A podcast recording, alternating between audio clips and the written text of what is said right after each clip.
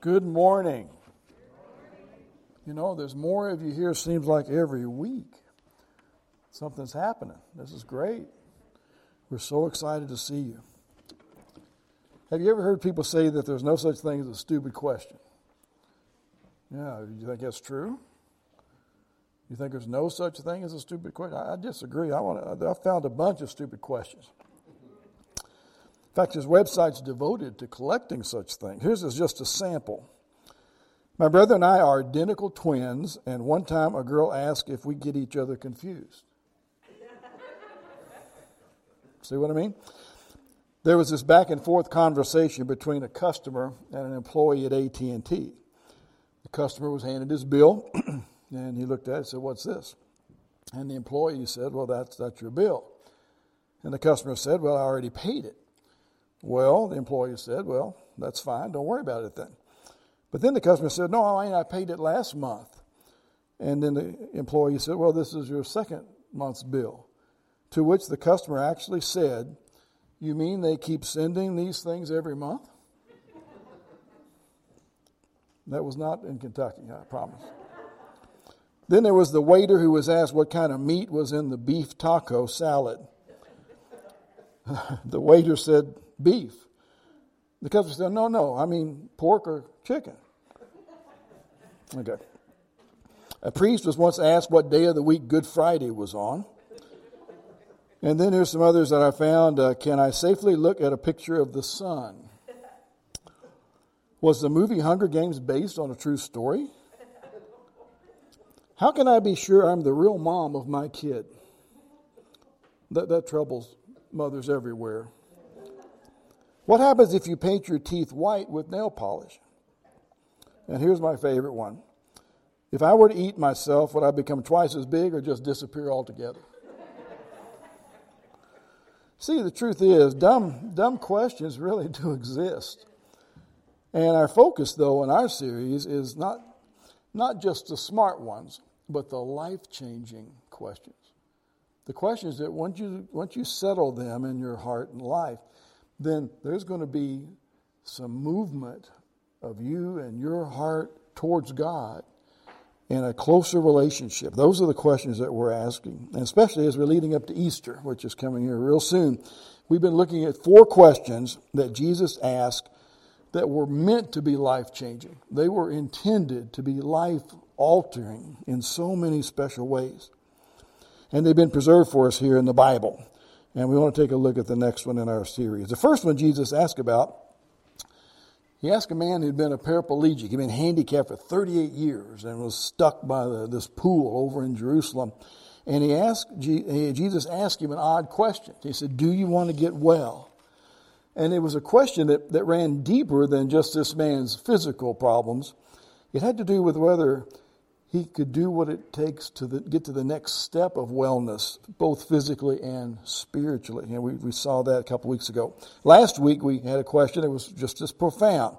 Here the scene was Jesus walking on the water, and he invites one of the disciples to join him. The disciples are in the boat, and here's Jesus doing something physically you cannot do and he asked them to join him, and, and all of them remained in the boat, but except Peter. You know, Peter was the one that was impetuous and everything.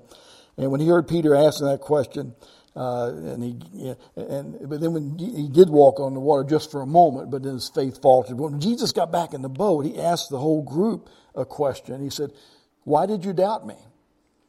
Why did you? Why did you let fear keep you from the life I've called you to enjoy?" And then today we come to our third life changing question. And like the others, this one's got a, a, a, great deal of depth to it. And, and I want you to listen carefully today because this one may have more to do with what you do with your life going forward. You know, some questions are life changing and they're designed to be, especially when they come from Jesus. So, what question would Jesus speak out with that kind of impact? Well, let's take a look. We're, talk, we're back to the scriptures again, talking about a guy named Simon. Now, Simon and Peter were the same.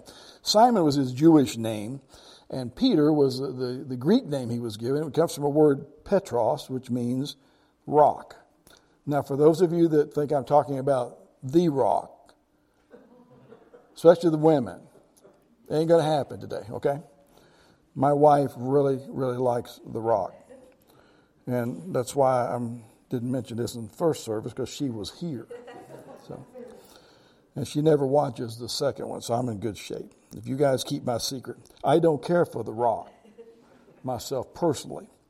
But uh, anyway, today's question, though, was asked of Simon. He spent three years with Jesus Christ by his side, faithful disciple, listening and learning, witnessing miracles, and watching every move that Jesus made. Three years. And Jesus was rather impressed with Simon. He gave him the new name, I said. Now your name is going to be Peter. And he says, uh, you know, I'm, like you said, I'm confident. He was kind of encouraging. I can confidently build my kingdom on you. You're solid as a rock. And you can just picture Peter just kind of chest swelling out. You know, he's so proud of that. But then came that fateful night. Jesus pulled Peter off to the side and told him exactly what was going to happen that he was about to be betrayed. He was going to be turned over to the Jewish authorities, and they were going to ultimately crucify him. But in three days, he told Peter, he would rise again. And he cautioned him. He said, Now you don't you take heart, Peter. Don't be discouraged. Don't lose faith over the events you're about to see here in, in, the, in the next few days. But he said, You hold strong to the course. Others would depend on his leadership. Others needed his courage and his strength. And of course, Peter, you know, like any one of us probably would do, he just looked Jesus in the eye and said, I'll take care of it. I'll do it. You can count on me. I would lay down my life for you, he said. But then Jesus looked into Peter's eyes and his soul, and he says, What have I told you that before the rooster comes, before the dawn comes and the rooster crows in the morning, you will deny that you even know who I am? Three different times. I don't know if I was a disciple of Jesus and I just kind of been built up in one, and then he asks this question, he tells this thing about me, and it's not good. It would be discouraging. Peter was stunned. And I can imagine that deep down within Peter, he's kind of impetuous, you know, get her done kind of guy. In his heart, I think he's, I'm not, that's not going to happen. He's thinking, I'm going to show Jesus how faithful I can be. But what followed in a landslide of events, one after another, Jesus was betrayed, he was arrested, he was taken into the, to the authorities and captured and and we're going to pick up the narrative now in the Gospel of John, chapter 18, and then 21. The two go together. We'll, we'll talk about one first and then get the other. John 18, 15 tells us Simon Peter and another disciple were following Jesus. Now, the other guy was John. When John's writing this gospel, he refers to himself not in the, in the first person. He's just like the other guys. I don't know whether he was humble or what, but, but uh, at any rate, you know, it was not. Uh, you know, something he just boasted about or whatever. Because the disciple was known to the high priest, he went with Jesus into the high priest's courtyard, but Peter had to wait outside of the door. The other disciple, who was known to the high priest, came back and spoke to the girl on duty there and then brought Peter in. And verse 17 says, You're not one of his disciples, are you? The girl at the door asked Peter. And he replied, I'm not. It was cold, and the servants and officials stood around a fire they had made to keep warm. Peter also was standing with them, warming himself. And verse 25 tells us as Simon Peter stood there warming himself, he was asked, You're not one of his disciples, are you? And once again, he denied it, saying, I am not. And one of the high priest's servants, a relative of the man whose ear Peter had cut off. Now that happened back in the garden. Remember, there were soldiers there Peter was impetuous and they were trying to arrest Jesus, and he jumped up with his sword and whacked off the uh, ear of this guy that was there. And uh, the, one of the high priest's servants, who was a relative of this man, challenged him. Didn't I see you with him in the olive trees in the olive grove? And the third time, Peter denied it.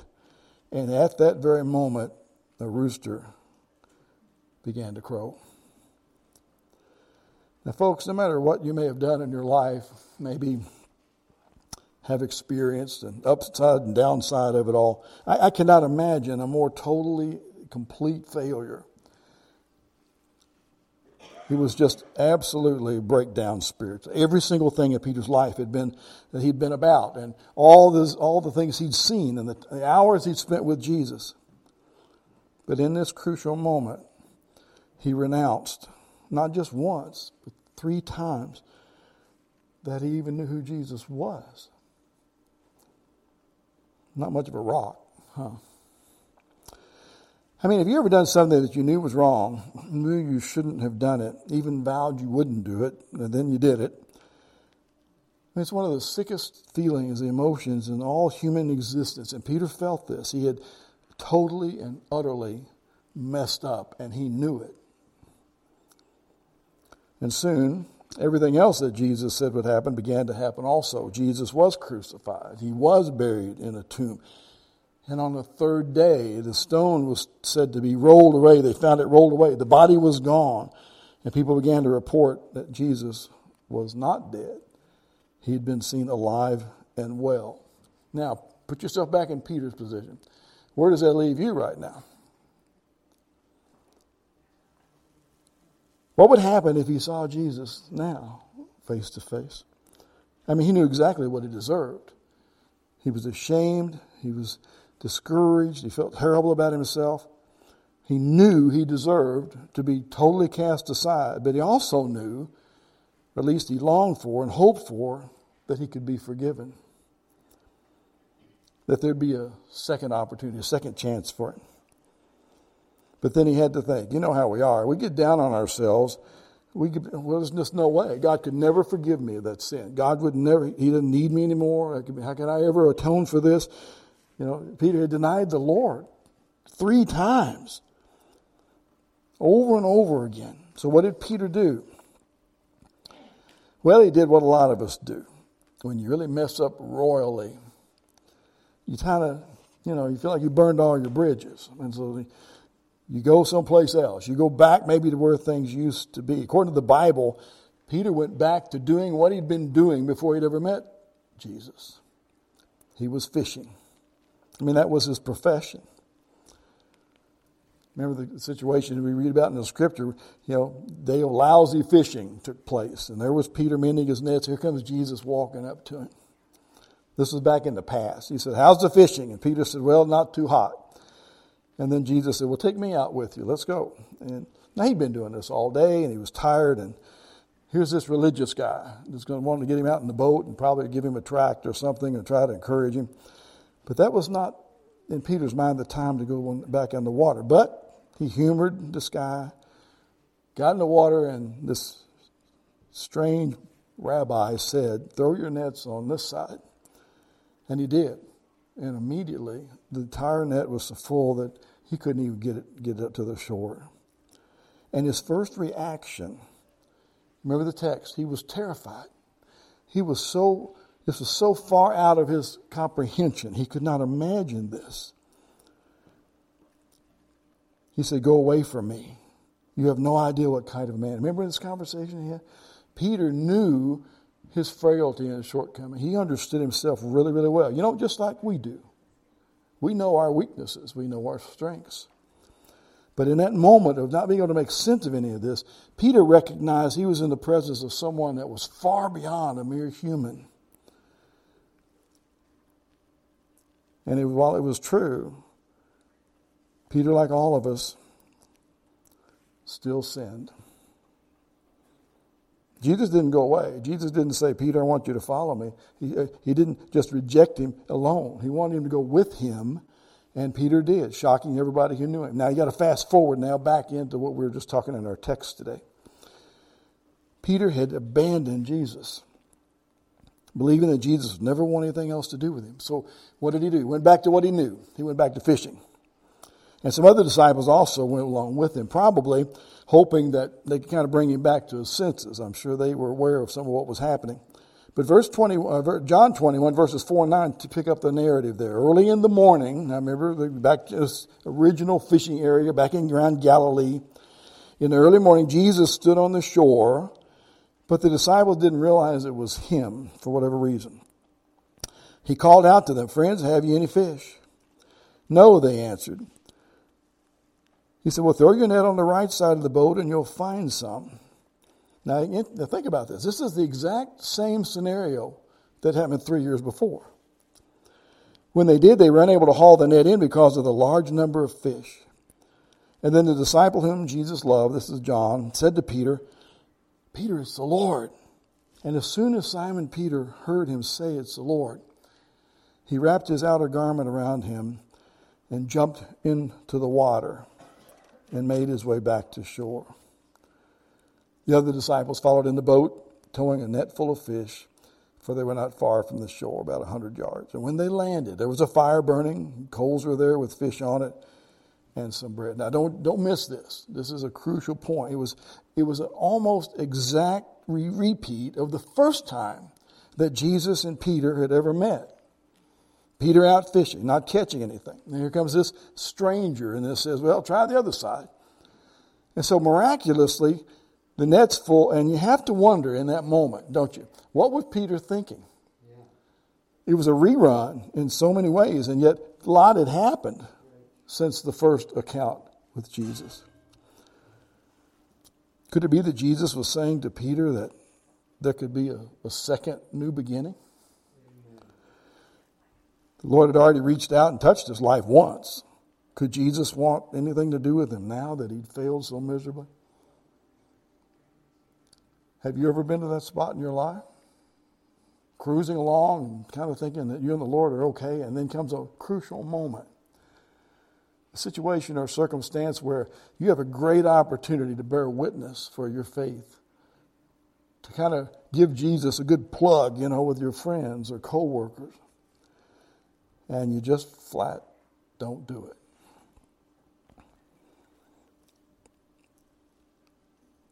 The most vivid thing imaginable in Peter's mind was his failure. So, they finished eating, verse 15 says, and Jesus said to Simon Peter, Simon, son of John, do you truly love me more than these? Yes, Lord, he said, You know I love you. And then Jesus said, Well, then, then feed my lambs. He, he uses this, this tender gesture of responsibility, giving Peter an opportunity to begin to get a clue here. Verse 16, again, Jesus said, Simon, son of John, do you, do you truly love me? And he answered, Yes, Lord, you know I love you. Jesus said, Well, then you need to take care of my sheep. And the third time he said to him, Simon, son of John, do you love me? And the Bible says that Peter was hurt because Jesus asked him the third time, Do you love me? And he said, Lord, you know all things. You know I love you. And Jesus said, Then feed my sheep. And then he said to him again, those two words, and follow me. Now, now that's one amazing conversation given the context we've laid out here. In fact, if you and I decide to follow Jesus, we are staking our eternity on that conversation that he had with Peter. And the hope that there's hope for us, for a sin stained, messed up bunch of people. There's hope. We can screw up a thousand times, and we desperately need Jesus to give us another opportunity. Do you notice how Jesus addressed Peter? He didn't call him Peter, that word that meant rock he'd been anything but a rock in the last few days. He went back to his, his name, Simon, son of John. It was more formal, it was solemn. Jesus is pretty serious here with him. And what was it that was so serious to Jesus in this moment? And by the way, it's still serious to Jesus in this moment. Four words. It's our question Do you love me? Do you love me? Interesting question. You know what he, he didn't say to Peter? He didn't say, What were you thinking? He didn't say, Aren't you sorry for what you did? He didn't say, now, now you need to promise me that this will never happen again or we're not, we're not going to be in a relationship. No. All he did, he asked him, Do you love me? Such a simple but yet profound question. I mean, what was it that you would have expected Jesus to ask him? Is It's the kind of thing you'd expect Jesus to ask you in your context. That the thing that would most burn in his heart towards you, even after you have an epic failure, would be simply, you know, do you love me? Can you hear what Jesus is after? He's saying, saying to Peter, you know, before we even talk about what happened, before we even talk about how you've been living, Peter, do you really want to be in a relationship with me? And friends, you see, God loves us no matter how much failure we bring to the table. Do, do you understand that? You understand why we have a little sign over the door back there that said, No perfect people allowed here? I don't know how many people take that seriously, but, well, I tell you, maybe one or two people who think they're perfect here. But we're waiting for Jesus to let them know it's not our place.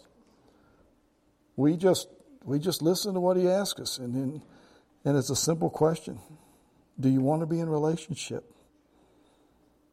No matter how much trouble we've been in, no matter how much of a, a, a lousy witness we have been, how much we're, much more concerned about what people think of us than what they think about Jesus living through us. His biggest concern, no matter what you've done with your life, is do you want to be in relationship? He said, I love you. That's not going to change. So Jesus is wanting Peter, and by the way, all of us. These are timeless truths. It's not, not just for the first century, it's for now. He wants us to know, and this is so crucial, that God is not only the God of the second chance, He's the God of the third chance, and the fourth chance, and the fifth chance, and the 104th chance. How we miss this. God wants to forgive. God's heart is built towards forgiveness. He wants to restore us. He wants us to be close to Him, and He wants us to accept Him, and He wants to accept us. Beginning right where we are. We don't have to get our act together for Jesus to want to embrace and hold us and love us. Isn't that encouraging? You know how hard that would be to get our act together? I don't even want to think about it. But that's not the way God operates. And if you want to be close to God, that's the question he's asking. That's why he went to Peter. He went, chased him down,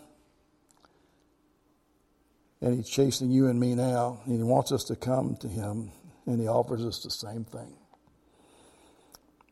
to come to Him in whatever condition failure, let people down, let God down, don't even like ourselves maybe at the moment because we don't do what we ought to do.